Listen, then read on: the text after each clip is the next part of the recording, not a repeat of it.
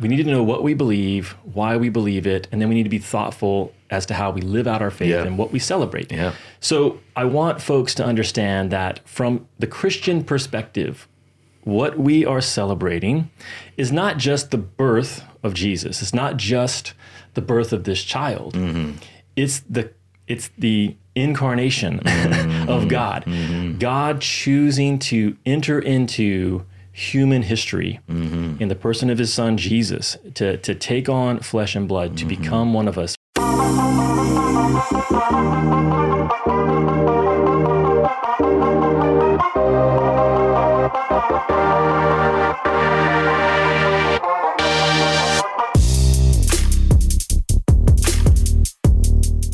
Welcome into the Harvest. This show is dedicated to helping you be a disciple and make disciples in the 21st century. We want to go to the scriptures to find out what to believe and how to live it out.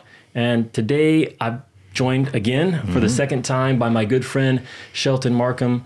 Shelton is the lead pastor at Paseo del Rey Church here in Chula Vista. He's my pastor.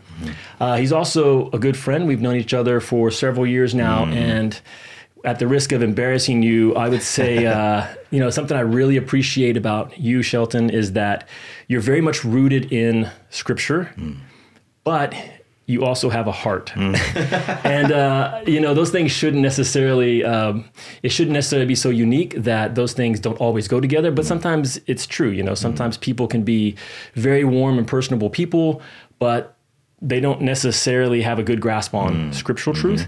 And then vice versa, I think sometimes we can know the scriptures very well and yet not have the love of Christ emanating from our lives. And I've seen both in your life. So thanks for coming on. We did a show about a month or two back on the Holy Spirit. Yeah. And that was very helpful for folks. So thanks for coming on again today. I'm humbled to be here and humbled by your kind words there. And I'm thankful for your friendship as well and for the ministry of Into the Harvest, and just love the mission here of equipping disciple makers. Big part of what we're trying to do at Paseo is just to help everyday believers realize that calling rests on their life. It's not a professional pastoral calling. It is the calling of all believers. So love Into the Harvest, love your heart and your skills and equipping people. And so thankful to be here. I'm glad. Yeah. Well, that's absolutely how we want to approach this show and also our own lives is just being regular, ordinary believers, but owning the call to follow Jesus and to help others follow him. Today, we're going to do a special show, a seasonal show. We're going to be talking about Christmas. And I've actually wanted to do a show on Christmas for a few years now. I'm excited to be able to do this. That's why we're wearing our red shirts, right? Yeah, it is actually why we're wearing our red shirts. And so let me start off our conversation. Why are we talking about Christmas? Well, I think just generally speaking, as believers, we should know what we believe.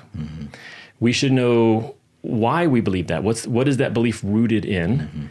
And then finally, we should be thoughtful about how we're seeking to live out what we believe.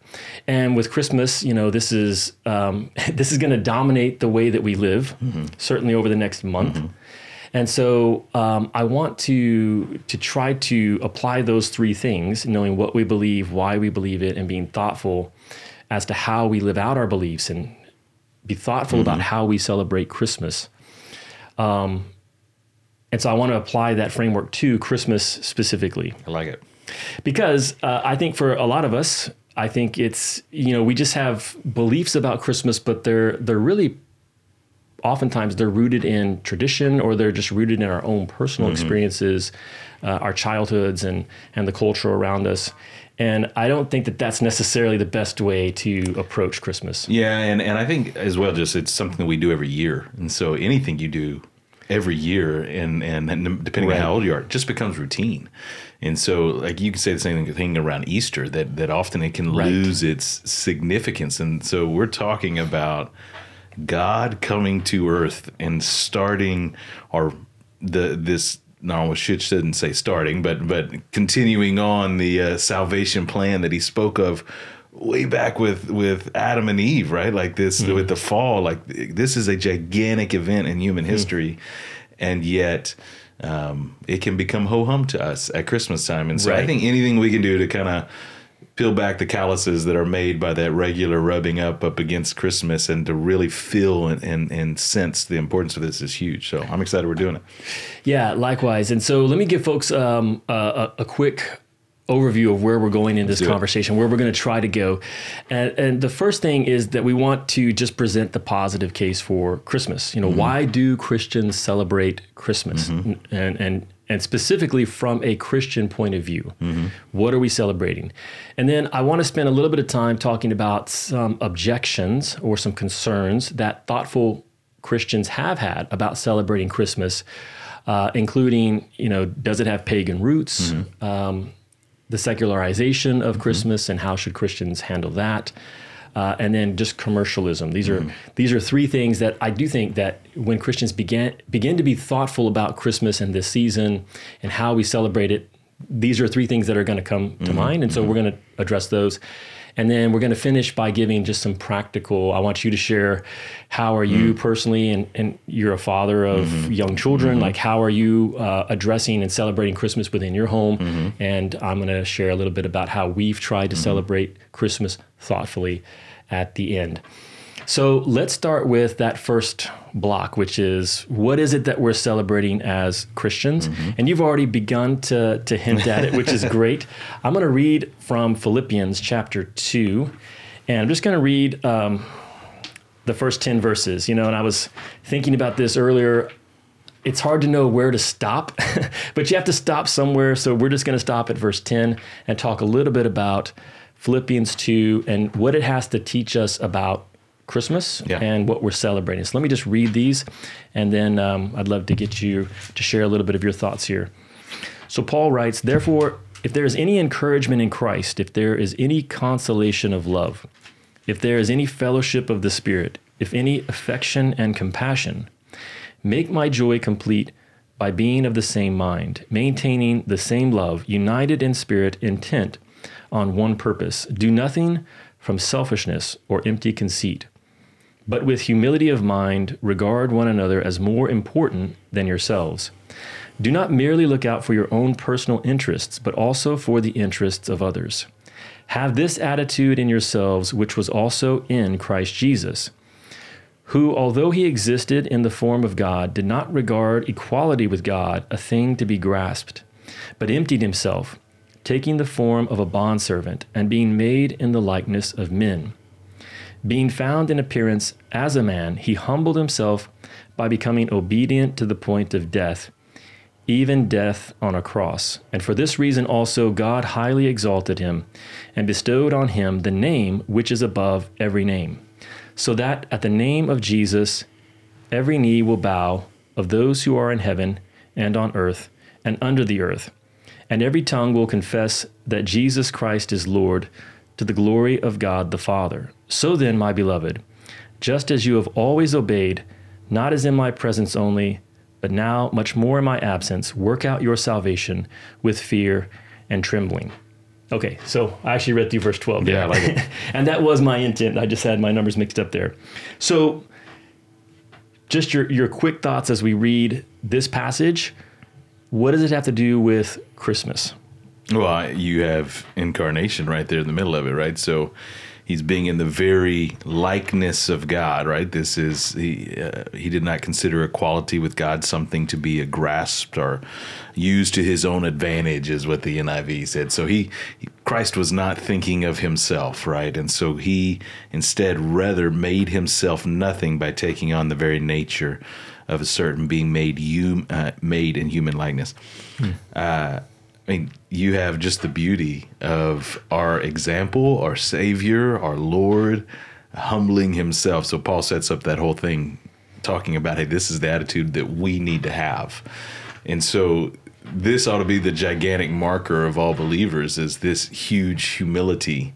And so when we celebrate Christmas, we're celebrating the coming of the King, which is awesome.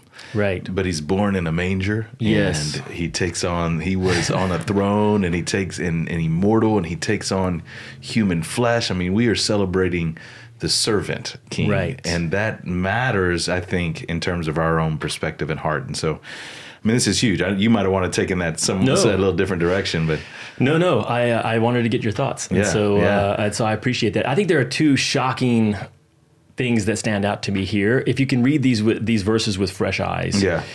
So one is just the fact of the incarnation, the fact that God's Son was willing to become a man, to join us in our humanity.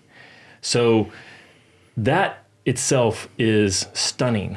And I don't know that, we're looking back on it, but at the time, and certainly before, just totally unexpected that God himself would come and live among us, and not just live among us, but become one of us, incarnate himself.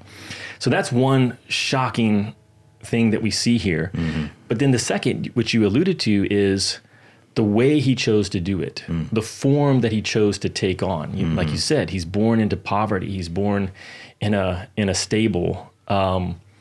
He takes on the form of a servant. So those two things are not only completely unexpected, but they set the tone for our lives as we follow in his footsteps, because that's really, so we're talking about the incarnation here in Philippians 2, but it's set within a larger text, which is really about discipleship, the mindset and the behavior of disciples. Yeah. Because that's what Paul's really getting at is, hey, have this attitude in you, which was also in Christ Jesus.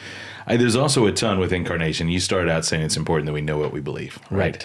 And so I don't know if you saw the research, but every year Ligonier Ministries and Lifeway Ministries do a state of theology research, right? Yes. And so I've been paying attention to this as kind of preparing for Advent season at church, and one of the things they're measuring, and they interview just Americans in general, and then they interview very committed churchgoers, right? So they have a high standard of who they interview as confessing believers, so those that are actually very involved. Right. And they measured, and so this year, over 43% of believers, those confessed believers that go to church more than 3 Sundays, or at least 3 Sundays a month, had what actually a heresy as their belief about Jesus. They said that they thought that Jesus was the first created thing, which is something called Arianism. It's one of the earliest Christian heresies. And so this is huge. Like, so that they don't even understand who Jesus is. He's not, when Jesus was born, right? That's not his first step into existence. Jesus is God. Yes. And that's where the title Emmanuel is gigantic, right? It means God with us. It's from the Hebrew of meaning of God with us, and it is huge as a promise. And so you just go back through the arch of the biblical story that God creates humanity. God walks with humanity in the garden, comes down and walks with them. Right. The effect of the fall of the sin of Adam and Eve, they're kicked out of the garden, and no longer do they get to walk with God. And so man is now blinded from seeing and knowing his creator, right? And this is the existence that we're all very familiar with in this side of heaven is an existence where we're blinded from seeing our creator and seeing its power, knowing him, and all the peace that would bring. And so you have all these false religions that are being birthed out of everywhere, because who is the creator? What's he like? We don't know, right? And so you get the beginning stages of God revealing himself to Abraham and calling him, and you get Moses and getting to see just the backside of God, right? And what's he like? You get the law, you get the prophets that are kind of speaking towards him. And one of those prophets, Isaiah, one of the darkest times in Israel's history, says, hey, one day someone's coming and he will be called Emmanuel, God with us. One day we're going to see what God is like. And so when you go through the arch of the Old Testament and you finally get to the manger, Jesus being born is gigantic, and he has the title God with us, right? And so now scripture will say, Colossians, the fullness of his deity dwelt in him, right? That he is the perfect image of God. Like, we can know exactly what God is like. We don't have to guess at it anymore. Mm-hmm. God is Jesus. Jesus is God. And so he became flesh so that we can see, right? We can see what he's like, and it's recorded for us. So this is in the arch of creation and living life outside.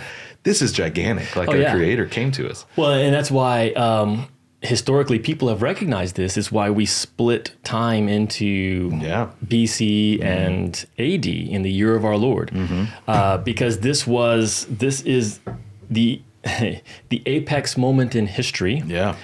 Certainly to date is when God chose to come down and become one of us in the person. It should be, right? And so it deserves our full understanding of what we believe this moment is. Right. So this is why I wanted to start with Philippians 2 for a couple of reasons.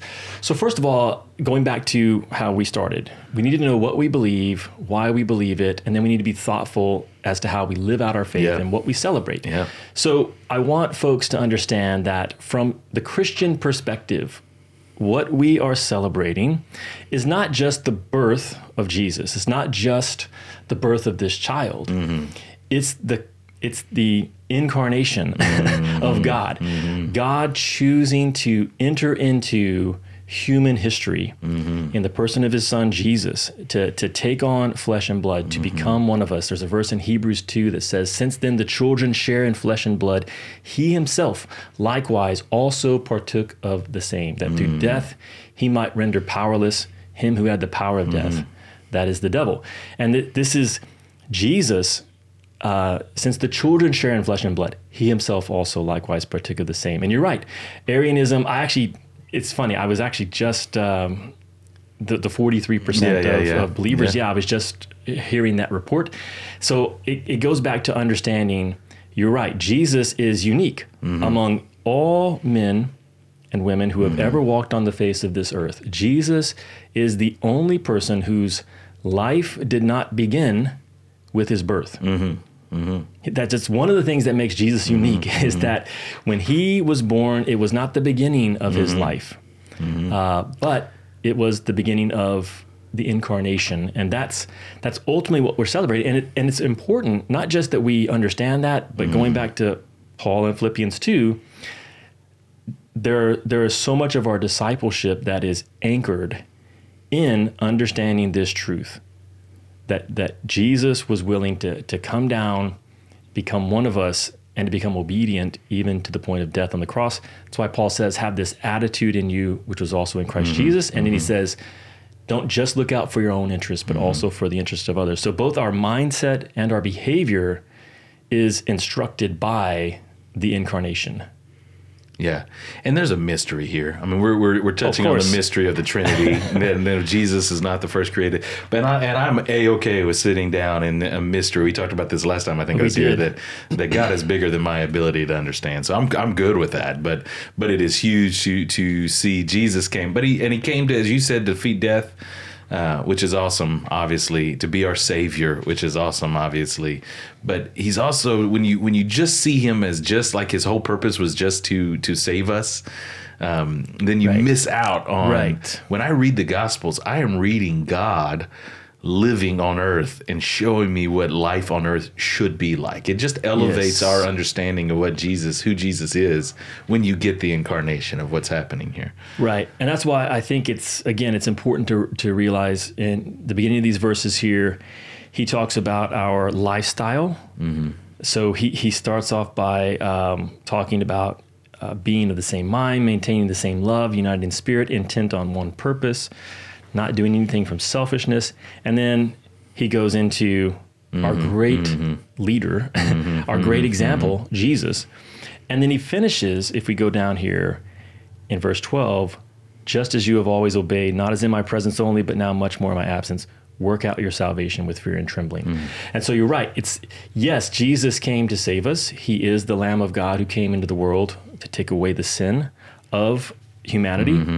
But he is also our example. He's the one whose footsteps we're seeking to follow in. Yeah, amen. So Christmas, what Christians are celebrating at Christmas is really this event, this choice that God made. I'm going to read one more verse out of 2 Corinthians chapter 8. It's one of my favorite Christmas verses. Okay. 2 Corinthians chapter 8. For you know the grace of our Lord Jesus Christ, that though he was rich, yet for your sake he became poor, so that you, through his poverty, might become rich. Mm-hmm. And I love that. It's another glimpse into the incarnation and what's happening here. Jesus, again, yes, he was born into poverty, but he didn't come from poverty. He came from great riches. Yeah, and I think to go back to what Paul is saying here, combined with that, right, is that so we, no doubt, as you talk about what we believe, you're going to see nativity scenes. You probably have nativity scenes in your house and your decorations. And, we glamorize that a lot. But if you go picture yourself in a barn, you're right? Yeah. I have 3 kids. I can't imagine my wife giving birth amongst cattle. And I grew up out in the country, and I know what that smells like. And I know that's not a sanitary, wonderful, experience that we make it to be this cute, precious moments, little baby in the perfect hay trough. That's not what that's like. If you've seen childbirth, that would have been a gnarly experience for everybody involved. And yet God chose that. So even in that of humbling himself, of choosing poverty when he was rich, is Paul saying this ought to be shaping our understanding of what's valuable to the kingdom of God. Right. So he could have chosen to be born in a castle and in a mansion and all of those things. He had the capacity to do any of that, and yet he chose poverty. Right. And it ought to be an example for us of what do we place value on, right? Yes. Do we in the kingdom of God place more value at Christmas time on stuff? We're going to get to this in a little bit. And we are. And on money and wealth and glamour and all of those things. Or has the attitude of Christ, who was birthed in a manger, so shaped our mindset that we say, what actually matters is serving others. What actually matters is humbling myself and living this out amongst everyone, that I also can follow this example of though I am rich in Christ, I will humble myself and make myself poor to help others know Christ and make them rich in Christ. And this is to be the ongoing incarnational ministry of every believer, right? So we follow the incarnation. I'm going to go live out. The Holy Spirit's now inside of me. My job is to incarnate.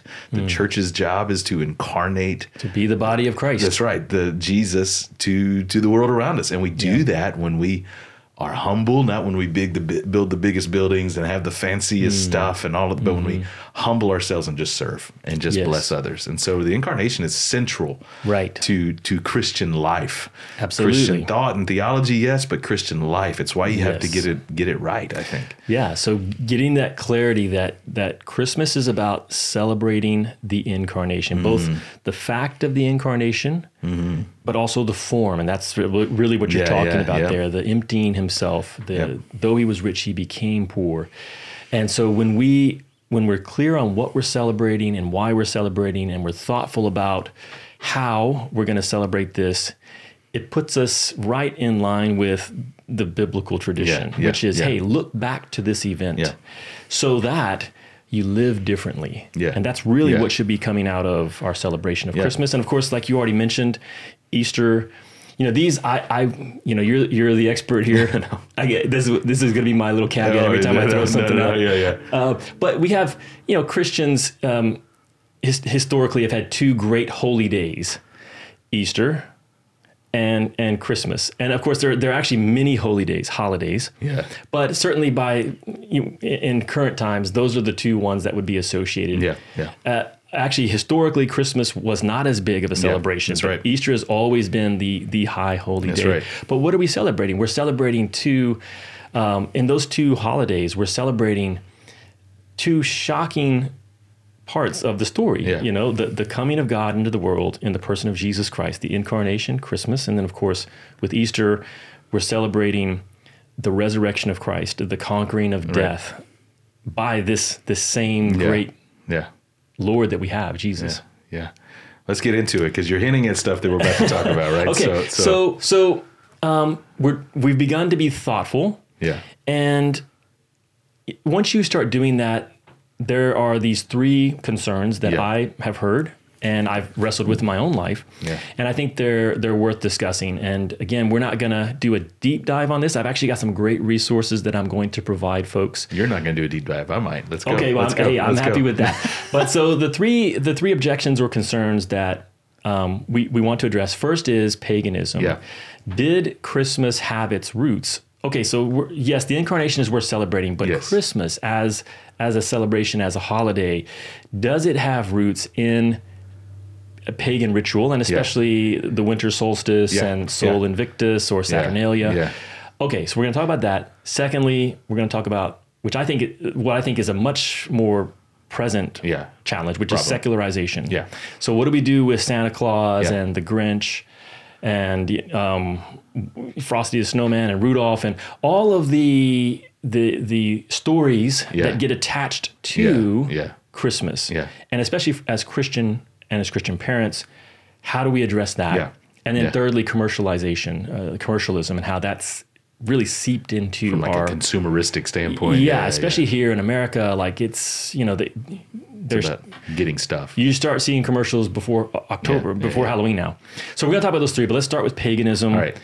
Go for it. Okay. I love it. I love this. I did a deep dive research. I know you have as well, because I've heard that for a while. Yeah. And, you know, it doesn't, to your point, this doesn't really affect us, but it is something that we need to think about and talk about. So let's talk about why we celebrate on December 25th, because I find this fascinating, right? Yes. Because the argument is that we co-opted an existing, and they're right, there was an existing celebration, Saturnalia, in Roman culture. In Northern Europe, there was an existing winter solstice celebration called Yule. Yes. That they similar thing. There were mistletoe and some of the icons or things that we see, Christmas trees, those type of things came out of that. There was a flying benevolent being that came over that would give if you've been good or bad, he would give gifts. So you can see where there have been some. So there is then concern is that where Christmas came from? And so I think the big answer is no and yes.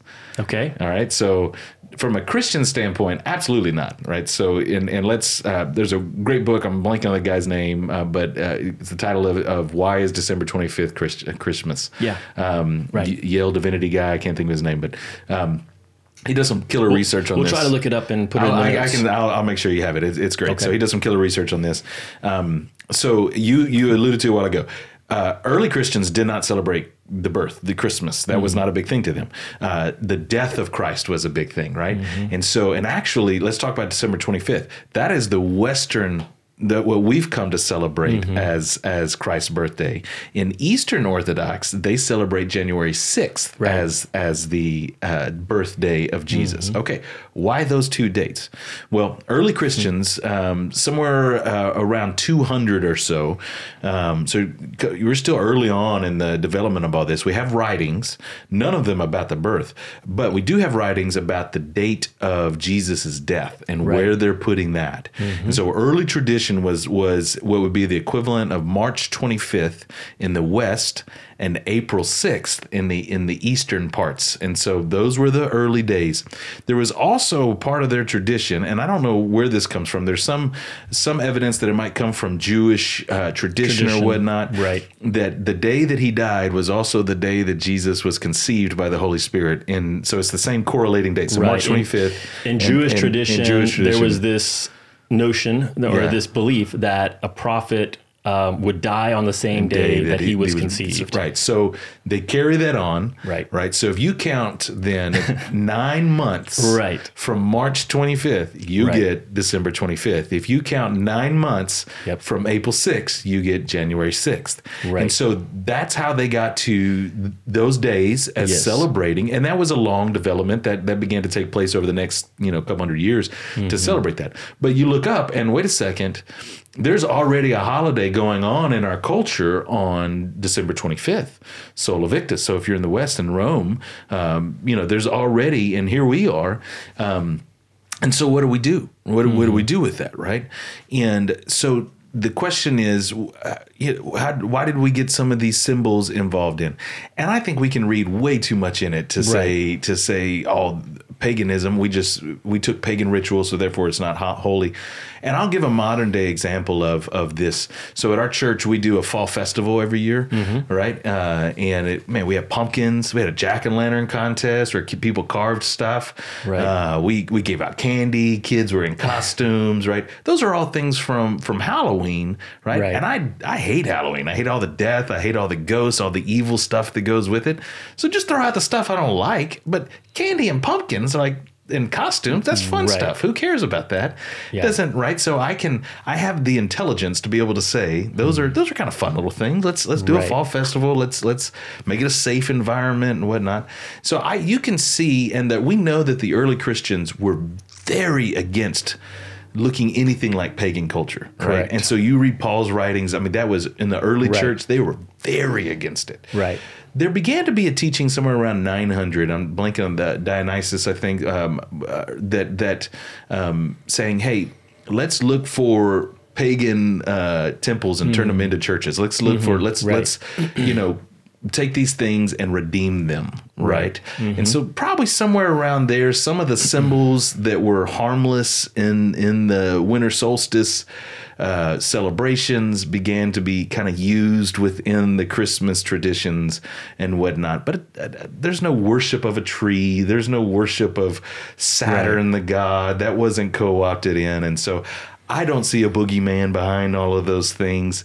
There are certainly some roots of those things were happening in December and some of those. And so from a Christian perspective, we don't celebrate Christ's birth because of Sol Invictus right. and there was a pagan root. No, it happened to fall in there. We co-opted some of those symbols, made them our own, right. As people do, but I don't see a boogeyman. Do you see that differently? No, not at all. I mean, I think that's why I wanted to address this, because there's a few things there. I just want to reinforce some of what you shared, not necessarily cover the same ground.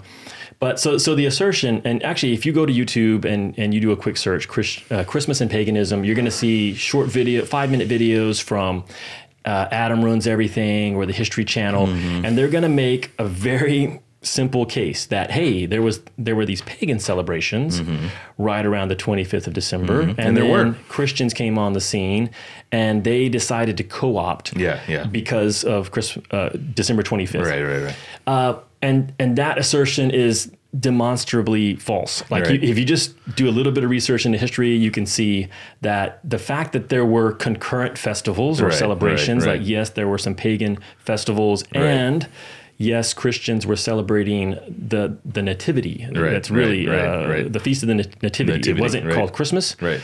The fact that those two things happened within a close period of time. Actually, Sol Invictus typically was not on the 25th. Right. It was actually at the winter solstice. Yeah, so whenever it was a moving target or when that was, the 21st to the 23rd usually. Yes, but within a few days, these were happening. Yeah. The fact that these two celebrations were happening concurrently. Yeah. It's presented as if therefore the Christian and correlation does not mean causation. Right. And meanwhile, there actually we have documented writings from early church fathers that are very outspoken about not practicing, not celebrating the pagan feasts. So the idea that Christians would just co-opt a pagan feast. Yeah. You can go back to these early Christian writings. We're talking in the 200s, the 300s, and you can see that this is not how they would have done it. Yeah. And like you said, I think you did a great job explaining how we got to December 25th. Yeah. It has nothing to do with shepherds and flocks, or it has to do with Easter. Yeah. And then a mathematical formulation, 9 months to the day. Yeah. So like I said, we'll have some resources in the notes if folks want to do a deeper dive on the historical roots of Christmas and paganism. But the short answer is Christmas rooted in paganism? No. Right. That's the short answer. And we should not feel like Christmas is in any way, celebrating the birth of Christ is in any way tainted by association with the fact that 2,000 years ago, pagans also were celebrating around the same time. Right. Sol Invictus. Like, There's no reason not to celebrate Christmas. Correct. Now we still want to get into, okay, but how do we celebrate? And so that probably matters. A good segue into secularization, because in the recent in the past 200 years, and especially I would say in the last 50 to 75, the secularization of Christmas and the commercialization of it has pretty much exploded. You can almost make the argument. I'm just thinking about this right now. There are now two concurrent festivals happening. Yeah, I think so. Right. You have the church's Nativity Festival. Mm-hmm. Right. And then you have culture's secularization festivals. And so some of the symbols that have come so important in modern times of Santa Claus, Grinch, and Elf on the Shelf and these Rudolph. You can make the argument that that's part of the cultural festival of Christmas. And so secularization, just to say, we're not saying that secularization equals bad. All we're saying is that it has no connection to the celebration of Christ becoming incarnate. Right. There's no connection. It's just the secular parts of what we now associate with Christmas. So let's take this was a story from my own life. Really, I began wrestling with this question once I became a parent. Okay. And I began to wonder, how are we going to handle Christmas, and especially with our children? Right. We're actively seeking to follow Jesus and honor him and build our lives around him. And now we've got these young children. What are we going to do? Are we going to do the Santa Claus game? How are we going to handle this part of Christmas that is in our culture and is in many of our backgrounds and traditions. Yeah, yeah. So what do you advise a young family, a young parent who's wanting to be thoughtful about celebrating Christmas and is trying to wrestle with, how do I handle Santa Claus and the rest of it? And I'm with you. We probably for the first time became thoughtful about it when we had a child old enough to grasp some of that, right? Mm-hmm. And here is the danger to me of, because I think, a lot of those things they're harmless. Rudolph, Grinch, whatever. It's fun. And I at first was thinking as long as they can be a part of the Christmas celebration, as long as we don't make them the point of Christmas celebration. Mm. The point is Jesus. I've actually, as I've had more kids and wrestled with it, I've taken it a step farther now. And we taught our kids pretty early that Santa and all that stuff is make-believe. Mm-hmm. And the issue is that I did not want them to think and associate the incarnation of Jesus with the make-believe story of a guy flying through the sky with reindeers and giving. One of those is real. One of those is not. Right. But they're both talked about at the same time of year. Mm-hmm. So if you make a big deal of Santa and all the make-believe, then you're making it an easy connection for them as they grow up to wrestle with, well, if Santa's make-believe, then I also can't see Jesus. And it also sounds pretty out there that angels came in the sky and he was birthed in a manger, right? Right. And so for us, we told our kids way early on, hey, this is make-believe. Mm-hmm. We'll go do some of these Santa things just because it's fun and it's cute stuff. But that's all just make-believe. And Jesus over here is real. And so we celebrate the reality of Jesus and we make that the point of everything. And so we don't, and I'm not prescribing that to Christian parents, but I do think to wrestle with we don't need to put unnecessary roadblocks in our kids' faith development around what is real and what is fake. Right. Because Jesus, the proclamation of Jesus itself, is already problematic. It takes faith in and of itself to believe that because we can't see it, right? Yeah. And so now we can have wonderful arguments about we can root it down in history. We know these things to be true. That's different. Mm-hmm. However, you just are thinking from a kid's development. I don't want there to be a connection between Rudolph and Jesus. Right. I do want there to be a connection between incarnation and God and all the things. Does that make sense? And so we just made that decision early on that we're not going to make Santa evil. We're not going to make Rudolph evil. We'll watch some of the movies, think it's cute, but be quick to talk about, and then tell our kids, don't tell your friends at school that it's fake. We don't want to ruin it for them, but we're going to process this just differently. And that was our decision. Did y'all do something different in that? Or we did something very similar. And again, I'm going to have resources here, but one of the resources that we used is a simple book. You can pick it up on Amazon. It's still available, And it's the title of the book is Santa, Are You For Real? Mm-hmm. And so this was a short book that you would read to a 2, 3, 4, 5-year-old. Yeah. And it talks about the story of Saint Nick and how that's morphed into this this legend, this myth. It's very well done.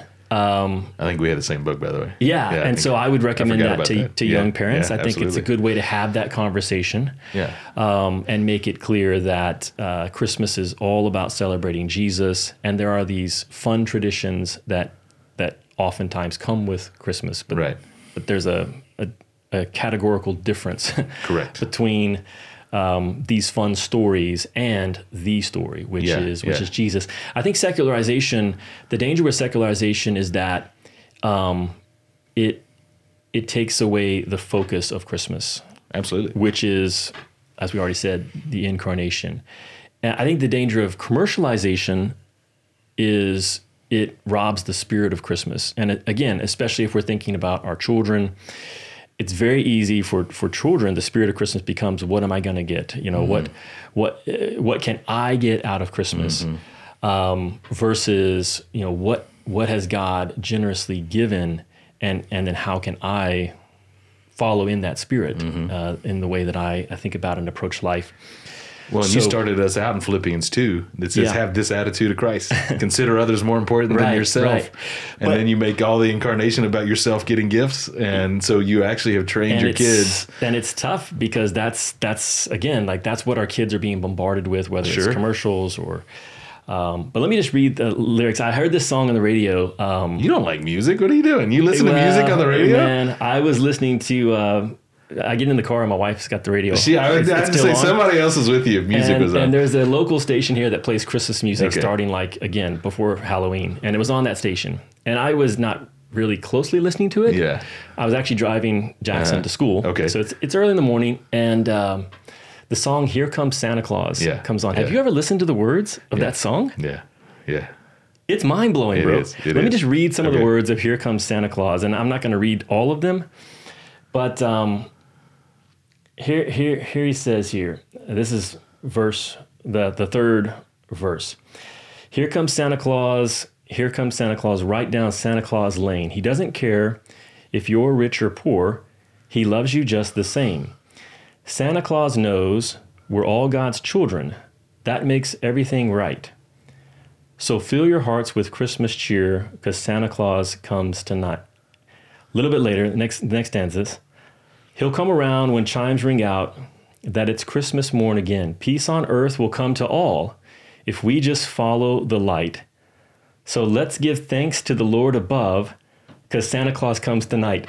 And I was hearing these words and I was like, I've never realized how syncretistic. Yes. And I think this song is just emblematic of what we're up against as Christians in a modern secular capitalistic, commercialized society where it's really kind of the reverse of what we often hear that, Christians co-opted this pagan holiday. Well, what's really happened is our secular culture has co-opted this Christian celebration of an event and turned it to its own purposes and yet still kept a lot of the familiarity and the good feelings that come with Christmas, the true Christmas celebration of Jesus.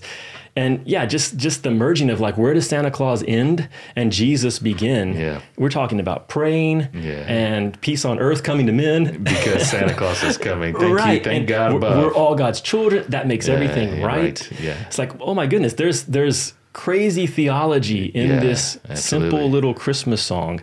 And so I definitely feel like, we have to be thoughtful as Christians. So I'm not saying that, just celebrate Christmas, no problem. No, knowing what you believe, why you believe it, and then being thoughtful on how you celebrate is everything. Yeah, and we're not going to prescribe for parents, here's how you do that. I think the Holy Spirit gives you discernment in that. But I do think that you cannot just turn a blind eye and say everything's okay. Mm-hmm. Right. Because to your point there, it's everywhere and it will shape your kids' minds and your minds around what is most important, what this is all about. What I find interesting in all this, and you said it a while ago, is that you know, so much of what the secular world enjoys about Christmas is the feelings of love and kindness. You watch a Hallmark movie. Peace on Earth. Where there's peace. It is caring for others, right? Those are all the virtues that are brought out by the coming of God into the life of man, right? Like it's about Jesus. Those are the things that he births. But if you don't want to believe in Jesus, but I like these qualities, right? Like, so let me just make much of these qualities. Right. And the irony there is, I mean, you can aim at joy and peace and kindness all you want, and it doesn't mean you're going to land there until you have the conversion of heart into the Spirit of Jesus living within you, the Spirit of God living within you, and those being birthed out of you. Like, it takes that, the incarnation in your own soul for this to happen, right? Right. But we don't want to talk about that, so instead we'll talk about Santa, and then we can put it over here on him. That, and so it is interesting if you watch the secularization, like they love the results of Jesus in the world. Right. They love it. They celebrate it. Yes. They don't want to put it on Jesus, on the birth of Jesus. Oh, no, that's fairy tale. Yeah. So instead, let's just celebrate the results of what can happen. And so those are the things of that I just think, as you said, I love the book. I had forgotten about that book, and I would recommend it because it is helpful to talk about from a consumeristic standpoint. Why do we give gifts? Right. You know, and one thing we talked about, and we can kind of segue over into this, and one of the things we do with our kids is we don't give a lot of gifts, and we purposefully tell them that, right? And so we typically try to do some type of experience with our kids and put money there as a family. One, just being wise with the resources, and we'd rather spend the time together doing an experience somewhere. So like this year, we're going over to the Grand Canyon, and there's the train that does the Polar Express and all of that, right? Oh, really? Yeah, so it's kind of fun, right? It's an experience. Now, we just got through saying all about that about Santa and Polar Express and all of that, you know, I get it. I'm not trying to talk out of, you know, be hypocritical and talk out of both sides of my mouth. Yeah. But the kids know it's all fairy tale, and it's just more about the experience together.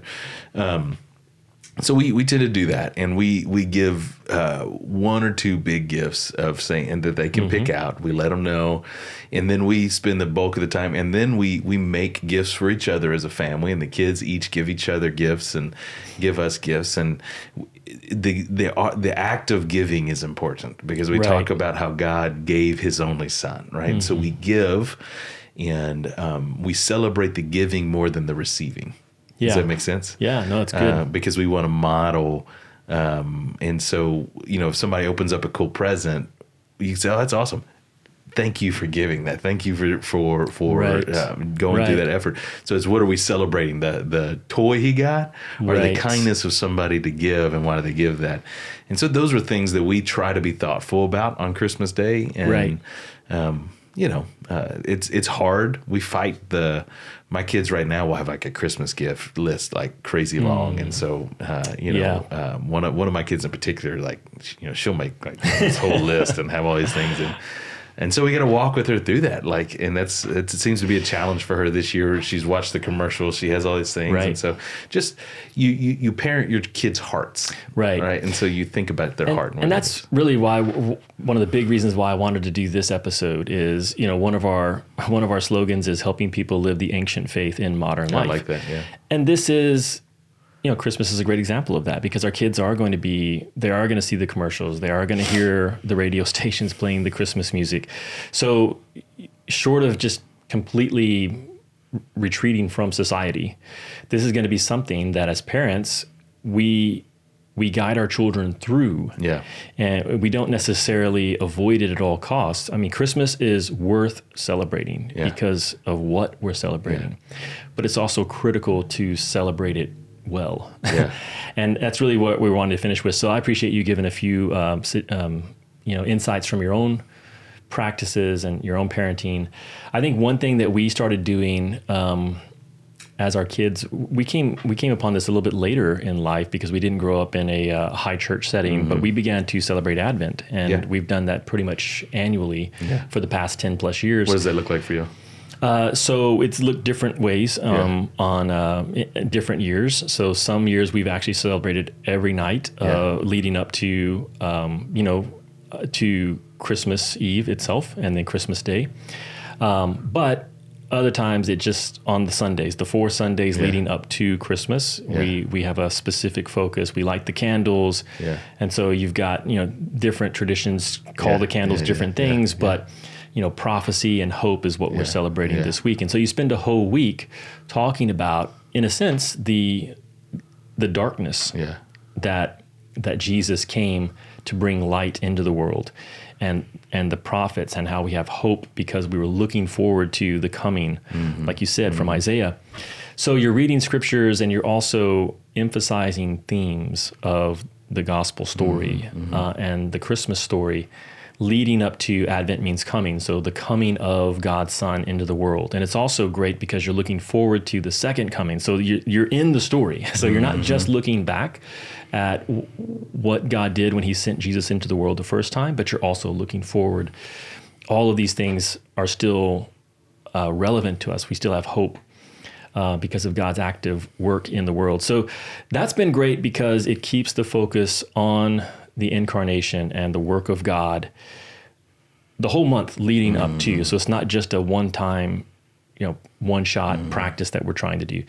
But the second thing that I would say that I wanted to share is just on the day of Christmas, one thing that we had an experience when our kids were very young, and it was a more extended family Christmas gathering. So we went to the grandparents, and I think we had maybe 10 grandchildren. And the gifts, when it came time to open the gifts, it was just a free-for-all. I mean, the kids were like tearing, all the kids went after their presents at one time, and that was by design. That's the way that the grandparents wanted to do it. So the kids are like tearing, wrapping. I mean, it was chaos for about 5 minutes. This thing was like 10 kids going crazy, opening gifts. And it was so interesting, man. Shelton, it was like a study in the human condition, because the kids were so excited. They tore the wrapping off the paper. And then, I kid you not, within like 5 minutes, kids were crying because they're comparing what they got to what someone else got, or they didn't get as good of a gift as they wanted.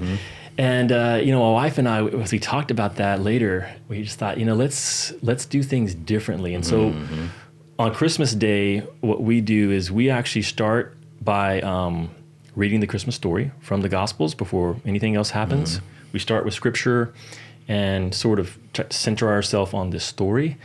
Then we actually have a family breakfast. My wife makes a quiche. It's kind of a Christmas tradition. So we sit around the table and we're together on Christmas morning. And then we go into opening the gifts. And each person opens one gift every hour. So that's cool. It does a couple of things. Like one, slows you way down. It allows time for gratitude. Like, hey, you get a gift, you express gratitude. You also watch other people open their gifts, and you share in their experience, and you rejoice with them. And it also just sort of extends the day. It doesn't make it this 5-minute chaos free for all. So those are some things that we've done that folks may or may not find helpful. If you haven't done Advent and you want to practice that, we actually have a series going right now over on our social media channels with Instagram and Facebook. And you can just follow along with that series. Abigail's done a great job of putting together an Advent series. Every day there's a post with a scripture reading. You can do that with your family, a question to ask that you can discuss. I like it. I'll give 2 quick things. I know we're trying to wrap up that I think are big. And I have a memory all the way back from when I was a child. We typically traveled at Christmas time. My family did. We did different things. And I think that's where some of my experience. Mom was a school teacher, so you finally had a break. But it doesn't matter where we were, we would find a church to go take communion and celebrate on Christmas Eve. Like that was always something that we did, a candlelight service. And so they would look, and this was before internet. So like to come into a town, it would take effort on my parents' part to go find, hey, where's a church that's doing this service? And we would go. And so I have, vivid memories as a kid of being in like strange churches I've never been in and taking communion there and talking with my parents. And that was always a big deal. And my parents both grew up in San Antonio, which kind of like San Diego has a very large Mexican influence in the culture. And in Mexican culture, cultures, Christmas Eve is the big celebration. And so they open presents on Christmas Eve. It is the big thing. You eat tamales on Christmas Eve. And so that is still the tradition for me. I got to have tamales on Christmas Eve. And we always open a big present on Christmas Eve. And so just different, you know, different places how to do that. But worship on Christmas Eve. So at our church, we do a candlelight service on Christmas Eve. You know, it's a big part. It gives you an opportunity to come and worship and celebrate. And I also like that it helps you belong to a larger community. It's not just about me receiving a gift. It just kind of roots it all. Before we get to celebrating, let's make much together with other people about Jesus. And so I would say find a church wherever you are and go celebrate Jesus in the community of other believers on Christmas Eve. It's a nice way to do that. The second thing is, and this is tomorrow. What is today? So it's tomorrow, December 1st? Or it is. Right. So tomorrow's December 1st. So this is going to come out on... I'm ruining it up for you. No, December 1st. It comes out on December 1st. It comes out tomorrow. Perfect. Luke has 24 chapters to it. Yeah. And so a neat personal tradition that I started years ago is on December 1st, you start reading Luke 1. And so you read a different chapter every day. Second, you know, you just increase. And so on Christmas Eve, you'll be reading the ascension, the resurrection of the Lord and the ascension of Jesus Christ. Yeah.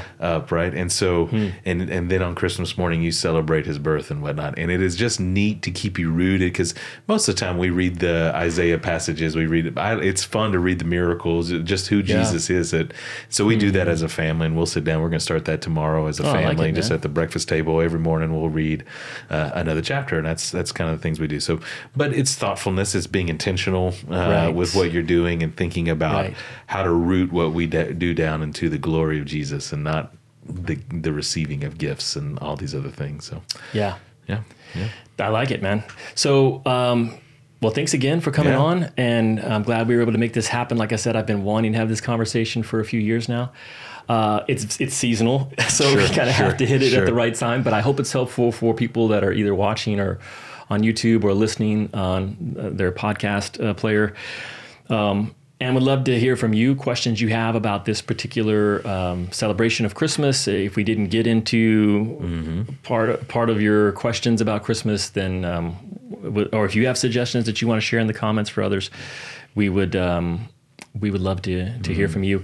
I'm going to have a list of resources. I will say if folks want to do a deeper dive on the historicity of Christmas and especially the whole question about paganism, I've got an audio. I don't have the ability to just post it because I didn't produce it, but it's by a guy named Nick Campbell. It's great. It's an hour long. It's a deep dive on just the history of Christianity. So if that's something you want to check out, send me an email, andrew@intotheharvest.org, and I'll get you a link where you can listen to it. I just can't post it for everybody. So you're going to have to put a little bit of work in. You're going to have to email me and let me know you want it. I'll send it to you and you can check it out. I'll give you a quick link as well to on the Gospel Coalition. Kevin DeYoung has a fantastic article. He quotes a lot from the Yale Divinity guy I was saying. And he does it's a quick read and it's a good little historicity kind of condensed. Awesome. Well, I hope it's helpful for you who are watching and listening, and hope you have a Merry Christmas and that you're able to celebrate the coming of Jesus into the world because it deserves to be celebrated. And amen. All right. Well, thanks, Shelton. Absolutely. Until next time. Thank you.